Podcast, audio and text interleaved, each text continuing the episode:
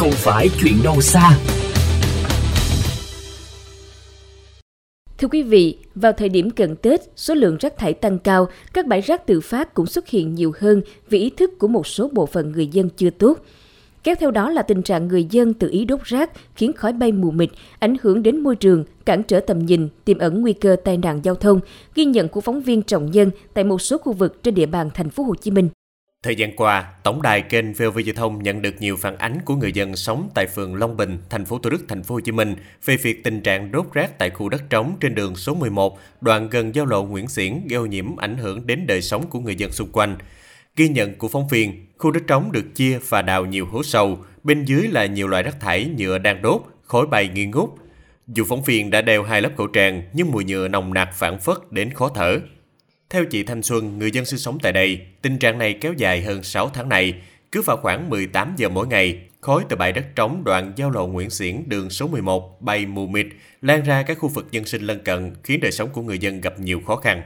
Cái này nó ảnh hưởng rất là nhiều. Đốt lên đó là cái không khí vòng vòng khu vực nhà chị là bị ám cái mùi khói nó hôi cực kỳ luôn mà khói cái mùi của mùi nhựa chứ không phải là mùi cây đốt rác dân cư sinh hoạt này kia thì ít còn cái mùi nhựa nó hắt lên rất là hôi đến tầm 6 giờ chiều trở lên là đốt đốt mà khói mịt mù chỗ đó luôn là đi mờ mẫm. Là tối là nguyên khu nhà chị là người ta đóng cửa hết không ai mở cửa ra hết. Thôi quá nó ám cái mùi vô. Quần áo rồi là phơi ở trong nhà đâu đem ra ngoài phơi đâu phơi đồ là nó bị nó bị áp cái mùi khói liền. Anh Trần Trung, một người dân ngụ cách bãi đất trống khoảng 500 mét, cũng chịu ảnh hưởng không kém khi sức khỏe của gia đình đang ngày một báo động. Đốt mà hạ mù mịt giống như sương mù ở bên ờ, London vậy đó, ảnh hưởng rất nặng nề luôn á. Là coi như mình hít uh, ờ, nghe mình nhức đầu luôn á. Con nhỏ nó hít vô nó bị ho quá chừng luôn, ho mấy tháng nay á.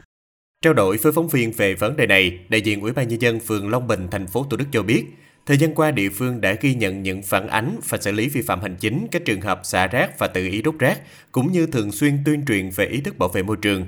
Tuy nhiên hiện nay tình trạng này vẫn còn tiếp diễn. Vì thế, trong thời gian tới, Ủy ban Nhân dân phường Long Bình sẽ tăng cường chỉ đạo công tác tuần tra và tuyên truyền nhằm đảm bảo đời sống của người dân khu vực. Tình trạng xả rác và tự ý đốt rác không chỉ xảy ra tại khu vực phường Long Bình, thành phố Thủ Đức, mà vấn đề này còn diễn ra tương tự trên dọc tuyến đường Nguyễn Văn Linh, đoạn từ cầu Sấm Củi đến giao lộ quốc lộ 50, xã Bình Hưng, huyện Bình Chánh. Theo ghi nhận của phóng viên, dọc tuyến đường Nguyễn Văn Linh, hàng loạt bãi rác tự phát xuất hiện, kể cả dưới những biển cấm đổ rác. Nguy hiểm hơn khi người dân tự ý đốt rác khiến khói bay ra đường, làm cản trở tầm nhìn giao thông. Đặc biệt tuyến đường Nguyễn Văn Linh có lượng phương tiện siêu trường siêu trọng lưu thông dày đặc, anh Thanh Bình, người dân thường xuyên lưu thông trên tuyến đường này nói. Tôi là thường xuyên đi đường này thì tôi thấy là ờ, như là bị ô nhiễm với cái lại là khói, cay mắt, cản trở giao thông, không thấy đường đi, không thấy được cái chỗ để mà tránh cái phương tiện ở phía trước và là phía sau nguy hiểm. Được biết, vấn đề này đã xảy ra trong nhiều năm qua và có trường hợp đốt rác khiến lửa cháy lan gây thiệt hại về tài sản. Đơn cử vào năm 2018, tại đường Nguyễn Văn Linh, người dân đốt rác rồi bỏ đi, khiến ngọn lửa bén sang bãi cỏ gần đó, rồi cháy lan vào hai chiếc ô tô cũ bên đường. Hậu quả khiến hai chiếc ô tô bị thiêu rụi.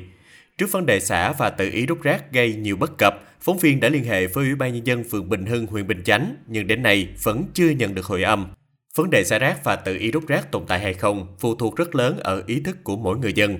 Ngoài ra, sự quyết liệt trong công tác tuần tra xử phạt tuyên truyền của đơn vị chức năng là điều cần thiết để bảo vệ môi trường.